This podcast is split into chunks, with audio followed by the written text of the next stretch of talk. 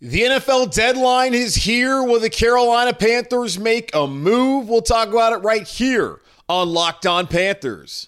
You are Locked On Panthers, your daily Carolina Panthers podcast.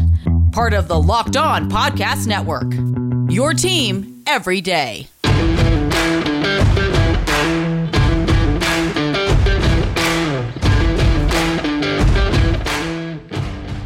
Welcome into another edition of the Locked On Panthers podcast, a part of the Locked On Podcast Network. I'm your host, as always, Julian Council, talking Carolina Panthers with you every Monday, Tuesday, Wednesday, Thursday, and Friday. Your team every day. That's our motto here on the Locked On Podcast Network. Subscribe or follow the show for free over on YouTube or wherever you listen to your favorite podcast. And be sure to follow me Julian Council on Twitter at Julian Council, where every single Wednesday throughout the rest of the regular season, I'll be answering your weekly Wednesday mailbag questions either at me or DM me if you have a question for tomorrow's edition of the weekly Wednesday mailbag right here on Locked On Panthers. Today's episode, Locked On Panthers, is brought to you by FanDuel. Make every moment more. Right now, new customers get $150 in bonus bets with any winning $5 money line bet. That's 150 bucks if your team wins. Visit FanDuel.com slash locked on to get started today. The Carolina Panthers are riding high after their walk-off 15 to 13 win against the Houston Texans on Sunday afternoon. At long last, Carolina Panthers have won a game. They improved to 1 and 6 on the season and now have an opportunity with the Indianapolis Colts coming in a Frank Reich revenge game to start stacking some wins. And there's the Bears who don't have Justin Fields and Tyson Bagent, who apparently was this next coming that people built up all week is a bum. So the Carolina Panthers have a chance to maybe win three in a row. We'll see how that works out. And we'll talk all about the game against the Colts all week long. We'll get into the good, the bad, and the ugly here on the show and talk about what Frank Reich had to say following his first win as the head coach for the Carolina Panthers. But there's a more pressing matter for the Carolina Panthers right now, as at 4 p.m. Eastern Standard Time, the NFL trade deadline will come and pass here in the NFL on Tuesday, October 31st. Happy Halloween to everyone out there. The Carolina Panthers at 1 and 6 are still highly unlikely to make the playoffs. I know I jokingly said playoffs yesterday. Guys, I was caught in a moment. It's a long time since I've been able to come up here and have a smile on my face talking about a winning football team for that afternoon. I wasn't really serious about that, but hey, if it happens, you heard it here first. and I never lost hope. Again, joking, but still, the Carolina Panthers are not going to be a playoff team this year and doesn't really matter at this point in time because what you saw from Bryce Young in that game winning drive, what you saw from all day long being under pressure and under constant duress, that is what you wanted to see from Bryce Young. His growth, his development is the most important thing for the Carolina Panthers in getting ready for the future. Now, the future for the Carolina Panthers right now has them without a first round pick in 2024 because they decided to trade up to number one to get Bryce Young to be their franchise quarterback. And of course, that's still to be determined whether that will end up being the case of Bryce, who I like and I love what he did on Sunday in that win against the Houston Texans. But the Carolina Panthers also have some players out there that could be expendable, that they could move on from who are going to be guys that are going to be free agents coming up next year or have contracts that still make sense for the Carolina Panthers and that got players that could maybe help a contender. The Panthers, if anything, should be sellers at the deadline. The only player that we know with 100% certainty is on the trade block is Terrace Marshall Jr., the second round pick out of LSU in 2021, who is effectively the fourth, fifth receiver on the roster, has made a limited impact throughout his first three years in the NFL. And this year, he had nine receptions against Minnesota. Then the next week against Detroit, did not play because the Carolina Panthers just forgot to get him involved. And Frank Reich said he needed to do a better job of making sure that he let the coaching staff know that, hey, I want Terrace to play, which is part of the reason why Frank Reich is no longer calling plays and Thomas Brown is now the play caller. So, as we know right now, the only player that 100% is on the block, the Carolina Panthers are listening to offers, is Terrace Marshall Jr. because his agent came to Scott Fitterer, the Carolina Panthers general manager, and said, Hey, this isn't working. We need to get my client in a better situation. Let's go out there and figure it out. Where then they were given permission to seek a trade. So far, a trade has not happened as of this recording at 4:33 on Monday, October 30th.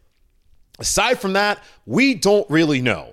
The big speculation, and of course, the major piece the Carolina Panthers have at their disposal to move off of and get some significant capital is Brian Burns, who, as of this moment, has yet to sign an extension. We saw Rashan Gary, who is also an edge rusher in Green Bay, just sign an extension, and it has not happened yet for Brian Burns. According to multiple reports, Albert Breer of Sports Illustrated, he came out and said that negotiations with Brian Burns haven't progressed since the summer. We have heard very little when it comes to the contract negotiations between the Panthers and Brian Burns. There's been an offer made. We heard about that way back in the summer when Darin Gantt of Panthers.com reported it. But since then, have not heard very much at all since the season started about Brian Burns and his contract negotiations, whether he'll be extended here in Carolina. Now, the Panthers do have a chess piece to play, and that is to slap the tag on him come March and then be able to discuss up until July what the deal would be there. And when people have asked me, hey, when do you start getting concerned about Brian Burns? Those are the folks that, at least the ones who still want him here. I say, when we get to July of next year, after he's been tagged, if that's what happens, and there's still not a deal done. We saw Taylor Moton get tagged, get a deal done right there by the deadline. Maybe that's going to be the case with Brian Burns. But if it's not going to be the case, and if they do not want to pay Brian Burns, and they're not going to come to agreement with him, then it would make sense for the Carolina Panthers to go out there and trade him. Now, the unfortunate thing is, last year was their best chance to get significant compensation in a Brian Burns trade. They could have gotten a first rounder in 2024 and 2025 and a third rounder from the Los Angeles Rams. But now that Brian Burns is in his fifth year option playing on that, he's going to be free agent come March. It's harder for a team to be convinced to give up that kind of capital, not knowing whether Brian Burns will long term be with them. Now, you can look at the Miami Dolphins Denver Broncos trade last year, where the Dolphins acquired Bradley Chubb and then three days after that signed him to a big time deal. I would imagine that if a team is going to trade for Brian Burns, that's what they would want to do. But the team also has to be on the same page with Brian Burns and they have to come to terms. We're not quite sure whether that would happen. And because I'm not sure, you're not sure, how can a team out there be confident that they can get a deal done right away with Brian Burns, or at least in time for them to not lose him for absolutely nothing? So the Carolina Panthers can do that they can trade him away, but according to multiple sources right now, that does not appear to be the case. Dianna Russini came out on Saturday. She's with the Athletic now. She came out on Saturday and said the expectation is that Brian Burns will remain in Carolina. Dan Graziano said last Wednesday, and nothing's really changed either, that Brian Burns, at least teams are being told that Brian Burns is not available. Now, he did mention last year Teams were told that Christian McCaffrey was not available. Then the San Francisco 49ers gave the Carolina Panthers, which adds up to a first round pick with the second, third, fourth, and fifth, to get Christian McCaffrey. So they gave significant compensation, which allowed the Carolina Panthers to trade up to get Bryce Young and also trade up to get DJ Johnson as their edge rusher there in the third round. So the Carolina Panthers got what they wanted for McCaffrey. Will they get an offer that they were are willing to accept for Brian Burns?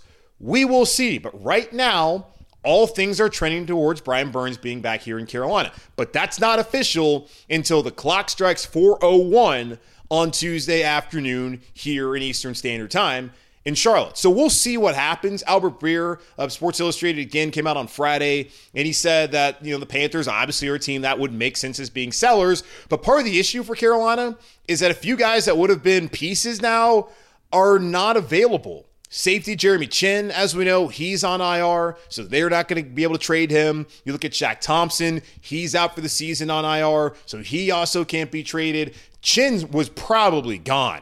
And you have to imagine the organization is kicking themselves in a way that, oh man, we haven't really utilized him this year. He gets injured. Now we can't get anything for him as he's probably going to walk away for, as a free agent. Maybe they get a comp pick. We'll see. The Panthers need to add a lot of players, so it'd be unlikely that they'll be able to get a comp pick, as that's been the case the last couple years, as they continuously are trying to reload, rebuild the roster year after year without any sort of direction of where the hell they want to go.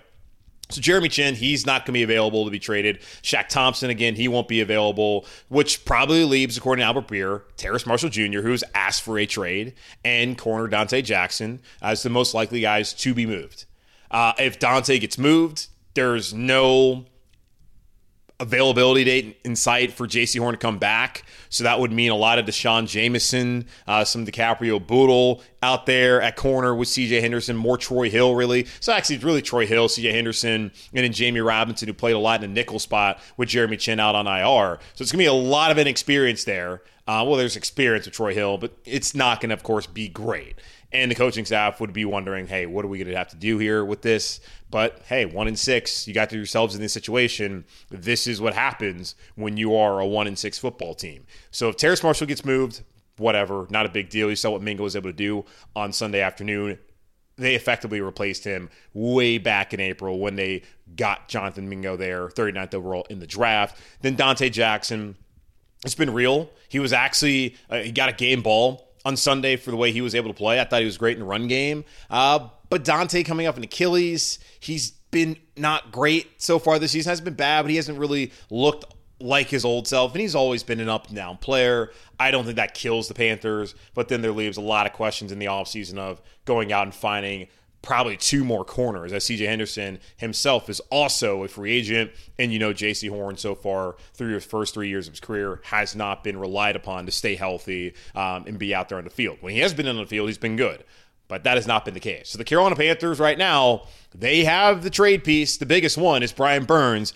They are telling teams, according to multiple reports and sources, that he's not available. But that was the case last year. And if the right deal comes, I would not be surprised to see Brian Burns get moved. But as I've said in the past, you go ahead and move Brian Burns. It's going to be a hell of a time trying to find someone to replace him. You have not gotten that much edge rusher help from anyone outside of Brian Burns. Like Frankie Luvu's done his thing, but Frankie, he plays all over the defense there at linebacker. He can move outside, he can be a blitzer up the middle. He's not naturally an edge rusher. And DJ Johnson got some quality reps on Sunday out of necessity. We'll see how his development goes, but YGM's probably on his way out of Carolina as well. Justin Houston's giving you next to nothing so far as an aged, not even aging, an aged veteran. So good luck with that. Good luck finding someone to replace him. Good luck finding someone to replace DJ Moore, because right now that has not happened. And good luck being able to find a dynamic player like Christian McCaffrey, who you let go out the door last year. It's great to get draft picks, but we have been over it time and time again. This team sucks at drafting. So as long as they suck at drafting, I am not going to be all that thrilled about giving away a good player for draft picks when we've seen that those draft picks just don't turn out to be good players. So we'll see what happens and we'll break it all down on Wednesday's show. Of course, the mailbag, but really, I'll probably air something right after um, Tuesday's deadline that will be Wednesday's show, and maybe we'll get to the mailbag. Just send in mailbag questions, anyways. Uh, it really depends on what they do. If they don't make a move, then it's like not really much to talk about. If they do make a move, then of course, you know, there'll be something to talk about. So stay tuned as far as that goes here on Locked On Panthers on tomorrow's show. But as we do every Tuesday, we talk about the good, the bad, and the ugly. And baby, there's a lot of good to talk about as the Carolina Panthers finally got their first win of the season, 15 to 13 against the Houston Texans. We'll break it all down here in just a moment on Locked On Panthers. Whenever the game clock stops, that's when it's time to order in with DoorDash. Order pizza, wings, soda, burgers, or even just buns on DoorDash and get it all delivered without missing the game. Score football season's best prices and deals on groceries, restaurants, retail, and more. All of your favorite restaurants and stores from retail to grocery are on the app so you can shop everything you need to get game day ready. And some of my personal favorites here near me are Yafo Kitchen. Love me some Hawthorne's, Moo and Brew. Go get them to get ready for game day. Stock up on your favorite appetizers and order all your tailgate gear on DoorDash to get ready to watch your team win as they finally did on Sunday afternoon. Get 50% off up to a $10 value when you spend $15 or more on your first order when you download the DoorDash app and enter code LOCKED23. Subject change terms apply. That's 50% off up to a $10 value when you spend $15 or more on your first order when you download the DoorDash app and enter code LOCK23. Subject change terms apply. The Carolina Panthers picked up their first win of the season, so there's no better time to talk about the good, the bad, and the ugly from the 15 13 walk off win against the Houston Texans on Sunday afternoon. And let's, of course, start off with the positive, as there was a lot of positive. There's still things they can work on and clean up. They're one and six, so yeah, obviously, Julian, there's a lot of things they can work on and clean up. But the good, and we have to start with Bryce Young. Bryce Young, number one overall pick in a game that could have been a referendum on picking him, on signing uh, Frank Reich as the head coach, just on David Tepper's ownership, on Frank, on um, Scott Fitterer. Could have been a referendum on the entire organization. He went out there and he won the battle between the top two picks and really top three picks of the 2023 NFL Draft, out dueling, if you even want to say that. CJ Stroud, he finished 22 of 33 with 235 yards and one passing touchdown. According to Pro Football Focus, he made four big time throws and had just one turnover worthy play on first review. And I don't even know what the turnover worthy play was because Bryce Young did a great job taking care of the football and was excellent. You look at what he was able to do against uh, against the blitz. We talked about yesterday. He was sacked six times. Ike Ekwonu had a rough day. We'll get to him momentarily. But Bryce Young having to really make plays out of structure, and that's what I loved from him back at Alabama.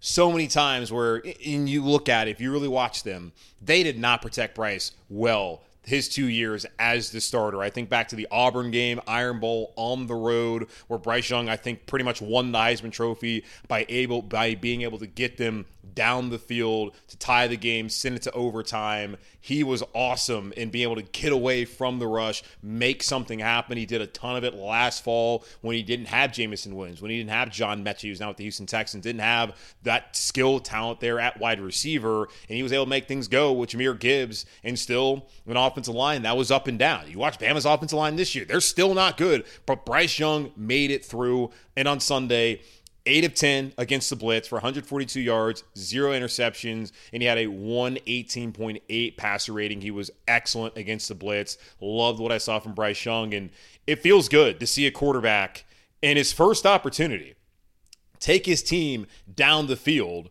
to win the game. Sam Darnold had so many opportunities. He finally did it in his very last game, the last time the Panthers won there in week 18 against the Saints, where he was horrific throughout the afternoon. But really, when it mattered, he couldn't do it. We talked about Teddy Bridgewater. Every opportunity seemed like every Sunday to either tie or win the game, he could not do it. Baker Mayfield couldn't do it. Bryce Young, first opportunity to go down the field to win the game for his team at home, he got it done which already makes him different from the other quarterbacks Carolina Panthers tried out during the Matt Rhule regime in those three wasted years. So kudos to Bryce. Love what I saw. The 15 play, 86 yard drive, the kill the final 617 of the clock. That may have been a changing point for Bryce Young and the organization moving forward here through the rest of the 2023 season. Really a coming of age tale there that we saw written out on the field on Sunday in that win against Houston. Another good thing, Eddie Piñeiro. We're not going to talk about the missed extra point. We don't, we're not worried about that. But Eddie Piñeiro, when it's mattered recently, when they've needed him to make a kick, he made it. Walked off last year. He had a bunch of big kicks after the debacle in Atlanta. He has now made 24 consecutive field goals at Bank of America Stadium. When Eddie Piñeiro is kicking out the bank, it's good. We don't even need to see it. Just go ahead, put the three points up there. Just give it to him because Eddie Piñeiro is going to make those kicks. He's been great for the Carolina Panthers since signing on. You look at just the merry-go-round of kickers that the Panthers had. We talk about the merry-go-round of quarterbacks, of left tackles. It's been the same thing at kicker. You had the Ryan Santosos, you had the Joey Slyes, you had that not working. Zane Gonzalez, when healthy, was good, but the problem was he couldn't stay healthy. But Piñeiro comes in off the street, or I guess off a practice squad up in Detroit, and he has been great for the Carolina Panthers. And kudos to Chris Tabor, special teams coordinator, for finding Piñeiro, recommending Piñeiro, and having Eddie Piñeiro come in here and solidify the Panthers kicker position wearing that number four. There's something different about a Panthers kicker wearing a number four unless he's Joey Slye, because that that just ain't it. Uh, also, Frankie Luvu, another good. He finished the game with a game high 12 total tackles, two tackles for loss, two passes defended, and a sack. The dude is everywhere, and I will be crushed I won't be crushed, but I'll be disappointed if he ends up leaving at the deadline. That is someone the Carolina Panthers should want to build their defense around. I don't know how much it's going to take to keep him, but I want Frankie Luvu here in Carolina. He's a fan favorite. He's someone who works hard, good leadership. That is exactly the kind of player you should want here in Carolina for as long as he is capable and as for as long as the organization wants him. And I think they would want to have him uh, for the foreseeable future, at least in the next two or three years, or however long it's going to be. So Frankie Luvu, love what I saw from him. His mama came to town, and he went out there. He bought out for his mom, so good for him, and good for the Panthers defense overall, which is another good. The defense, they gave 100 yards, but it was only 3.7 yards per carry, which you'll take and they were able to limit CJ Stroud and they didn't have a big passing game. It was good to see Xavier Woods come back. I just thought overall the defense that has struggled with injuries, and that's going to be the case the rest of the year. They're still not going to have Shaq Thompson. We'll see what, happen, what happens with Jaycee Horn. They may trade somebody like a Donte Jackson. It's going to be up and down. But they were able to come out with a plan, execute that plan, and help keep this team in the game and be able to help lead them to victory on Sunday afternoon. So that is the good. The bad the run game overall, uh, the Panthers got to find a way to, to, find a semblance of balance offensively. Like it's great when Bryce is able to do what he did yesterday, and I think we're going to see more of that as he continues to get more comfortable in this offense and just gets more experience at this level.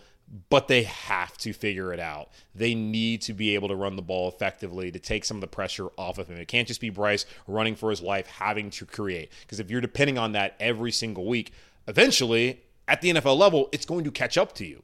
It caught up to Alabama last year, so it's going to catch up to the Carolina Panthers this year, and probably already has. Honestly, when you look at the one and six record, so 24 attempts for 44 yards, 1.8 yards per carry, that's awful. Uh, Chuba Hubbard, who's now going to be the, the, workhorse back, at least he's the he's the lead guy for now. Frank Reich talked about that on Monday. We'll get to more of what he had to say here momentarily. Hubbard had 15 carries for 28 yards, not great. Uh, Miles Sanders two carries for zero yards, and just turning out to be a horrible signing. And I already had somebody ask me about Scott Fitterer and oh, look at the free agent signings. Um, who do you think wanted Miles Sanders here? Deuce Staley. So I don't know if that's on Scott Fitter. Not trying to be a Fitter apologist. Let's just understand that some of, a lot of these guys they brought in are because of who the coaching staff wanted to bring in. Miles Sanders, who is his former running back coach? Deuce Staley, a running back. He believes running backs should be paid, which is ludicrous. Um, and Miles Sanders is now here in Carolina, and he's like your third best back, which is a problem. Uh, but Chuba Hubbard, when it mattered, though, this is what really what matters at the end. When it mattered most, when they really needed to run the ball, when they converted that fourth down, four yards up the middle, four yards up the middle, three yards up the middle to clinch the game. That's what you needed, and Chuba Hubbard gave it to him on Sunday when it mattered most at the end. So 11 of his 28 yards coming there when the Carolina Panthers need to move the chains and be able to force the Texans to use all their timeouts and run out the clock. Uh, the ugly. Ooh, icky, baby. What are we doing? we got to figure this out, man. We have to figure this out. Right now, he has a 59.8 overall grade at Pro Football Focus, which is mm, mm, mid, and he allowed four sacks uh, versus Houston on Sunday. And a couple of them, he just looked bad. Like Jonathan Greenard, I, I love that dude. He is a sick, sick player and he made Ickey look like a fool a couple of times. And Ickey's just got to be better. And that was the rub with Ickey Ekwonu. That okay, really good when it comes to run blocking, getting downhill, but when it comes to pass protecting, he ain't the greatest. He can get better, and I think with James Campen as his offensive line coach, and that's another guy who probably deserves a little bit of criticism. I think Ekwonu will be fine. We saw way too much last year of being good. This clearly, as of right now, is a sophomore slump. Will this actually be a problem moving forward for good? Is this just who he is? I'm not ready to say that, but I am concerned because the preseason wasn't great. And so in the regular season, we've seen a lot of the same. Is it possible that at left guard, not having Brady Christensen there, having to cycle through Zavala, and through Cade Mays and now Calvin Throckmorton. That's four different left guards. Has that impacted him? It's possible because continuity on the offensive line is so important. Communication is so important. Trusting the guy next to you is, again, so important. Are those all symptoms to why Ickey Ekwonu has struggled so far this season? I don't know. TBD. Because he had Christensen and he still struggled week one and in the preseason. So we'll see how it works out. But that that really was the the one ugly uh, thing that we saw from the game on Sunday. Uh, Ike Ekwonu, his struggles. So that's the good, the bad, and the ugly from the Carolina Panthers' 15-13 win against the Houston Texans. Frank Reich, he spoke to the media for the first time after winning a game as a head coach in Carolina. We'll get into some of his comments here in just a moment on Locked On Panthers. Score early this NFL season with FanDuel, America's number one sportsbook. Right now, new customers get $150 in bonus bets with any winning $5 money line bet. That's $150 if your team wins. If you've been thinking about joining FanDuel, there's no better time to get in on the action than right now. The Hornets are back in action. You got the NHL going on, you got college football, and of course, your Carolina Panthers are finally in the win column. The app is so easy to use. There's a wide range of betting options, including spreads, player props, over unders, and more. So visit fanduel.com slash locked on and kick off the NFL season. FanDuel, official partner of the NFL. For the first time since being named the head coach here in Carolina, Frank Reich spoke to the media on a Monday following a Carolina Panthers win as Carolina Panthers won 15 to 13 in walk-off fashion against the Houston Texans on Sunday at Bank of America Stadium in Uptown Charlotte. Game balls, uh, one out to Bryce Young, Tommy Tremble got one, Adam Thielen, Jonathan Mingo, the rookie, having his best day as a Carolina Panther on Sunday. Defensively, Frankie Luvu, no doubt about it. Derrick Brown and Donte Jackson all getting game balls. Then on special teams, Eddie De Eddie Piñeiro getting it done, DiCaprio Bootle, and Amaré Barno also getting game balls. And of course, we saw after the game, Thomas Brown getting a game ball and this the emotions that Frank Reich had handing it over to him. And and Frank Reich was asked about that. He just said raw emotions from believing in someone and putting the time in. I certainly am skeptical, as you have heard, and still am, about the way they went about giving Thomas Brown the play calling. And I again I have no issues with it. I think it's the right decision. I just have a hard time believing that it was all Frank Reich wanting to do it right now. I do believe that David Tepper had a role in it. Frank Reich even admitted that David Tepper and Scott Fitterer had a role because he let them know way back when he took the job when looking at interviewing offensive coordinator candidates just what his plan would be. And he has those weekly meetings with David Tepper. But that's not to say that Frank Reich doesn't believe in Thomas Brown because I don't think he would have hired Thomas Brown and would have came out way back when and said that Thomas Brown eventually would be calling the plays, that Thomas Brown will be a part of putting together the game plan if he didn't believe that this guy could go out there and put call a great drive there to win the game and to run out the clock. So yeah, I do believe that he trusts Thomas Brown, that he believes that Thomas Brown can be a head coach one day, that he's the right option for the offense moving forward. I'm just, again, skeptical that it was all Frank Reich's decision to do it right now. But it was great to see as Frank Reich just talk about raw emotions, you know, when you believe in somebody, like that's that's it, and he's not going to apologize for it. For it, neither and neither should he. And uh, talking about the play calls on the final drive, he liked Thomas Brown's poise, uh, the mix and play calls. It just was it was just a well executed drive. He said Thomas called it perfectly. And Frank Reich, uh, his first time he's really sat there on the sideline, not called plays, and he he said it was hard, but at no point was he ever second guessing Thomas Brown, thinking about oh maybe call this or call that. He just let there, he just sat there and let Thomas Brown cook. Now the offense still has a ways to go. It will largely was terrible on Sunday. It was 244 yards that they had overall, 86 of those coming on the last drive. It wasn't a good offensive performance, but when they needed it most, they got down the field and won the game. And we have seen so many times over the course of the last three, four seasons, the Carolina Panthers have that opportunity to go down there and do it and not get it done. I guess you got last year, the Vikings game where they were awful. And Sam Darnold, Darnold was able to get them. It was crazy. They scored like two touchdowns the final two drives. Ended up losing that game in overtime a couple years ago. Uh, that's a moment where it happened, but very rarely here in Carolina have we seen a play caller, whether it be Joe Brady, Jeff Nixon, um, or Ben McAdoo, and now Thomas Brown. Rarely have we seen them be able to put together a play calling drive like we saw from Thomas Brown on Sunday and a quarterback to go out there and execute it to the point that Bryce Young did to be able to set up Eddie Piñeiro for that walk-off field goal.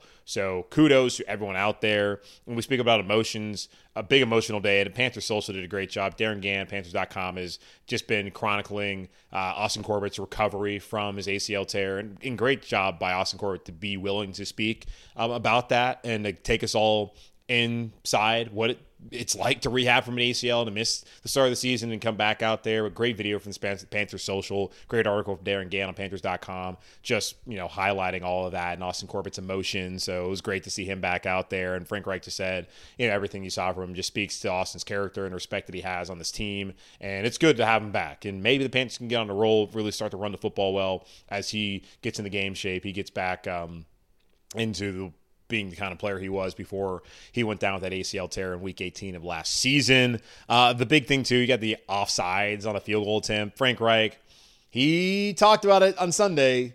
He didn't want to speak about the motives, but you could tell he clearly thought it was. Um, he thought there was uh, some shenanigans going on there from DeMeco Ryans and the Texans coaching staff where you saw the constant offsides. It was one offside, and the second one was an unsportsmanlike, and then it kept happening.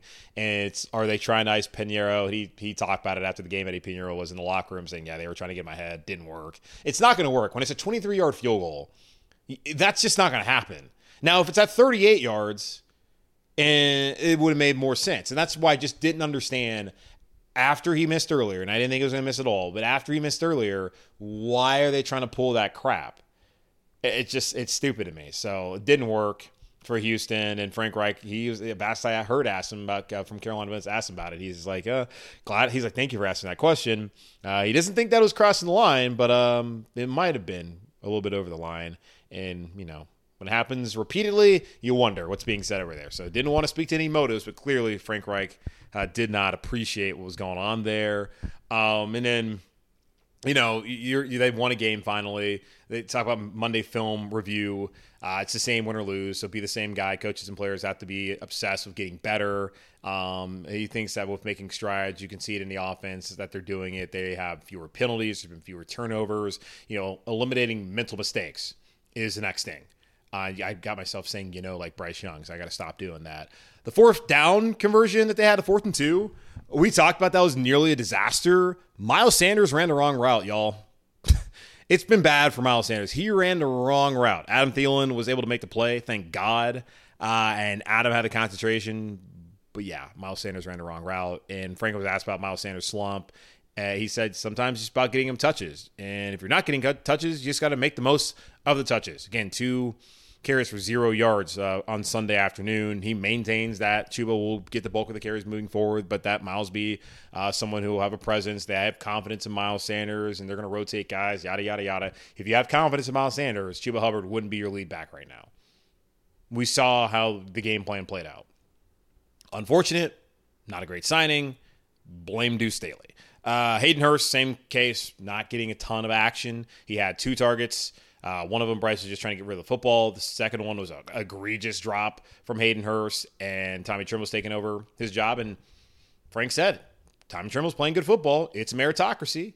They believe in Hayden Hurst. Clearly, they believe in Tommy Tremble more than Hayden Hurst. When you just watch the game and see who's getting certain opportunities, and he also said he believes in Ickey Ekwonu, and that is true because Ickey Ekwonu is still out there at left tackle. But I also ask you, what other options do the Carolina Panthers have right now at left tackle? None. So they're going to have to deal with it. That's what Frank Reich had to say on Monday as Carolina Panthers are 1 0, 1 6. And now preparing for a home matchup, a revenge game against the Indianapolis Colts. Uh, four o'clock game, I think, on Sunday afternoon here in Uptown Charlotte. That's going to wrap up this edition of the Locked On Panthers podcast, part of the Locked On Podcast Network, hosted again by yours truly, Julian Council. Y'all, remember to subscribe or follow the show for free over on YouTube or wherever you listen to your favorite podcast. And be sure to follow me, Julian Council, on Twitter at Julian Council, where I'll be answering your weekly Wednesday mailbag questions tomorrow. Now, depending on how things go with the trade deadline, may have to shift a bit of that to next week or later on this week. We'll see. But either at me or DM me. First, follow me on Twitter at Julian Council. Get those questions into me now. But in the meantime, be safe, be happy, be whole as always and forever. Keep pounding, and I'll talk to y'all on Wednesday.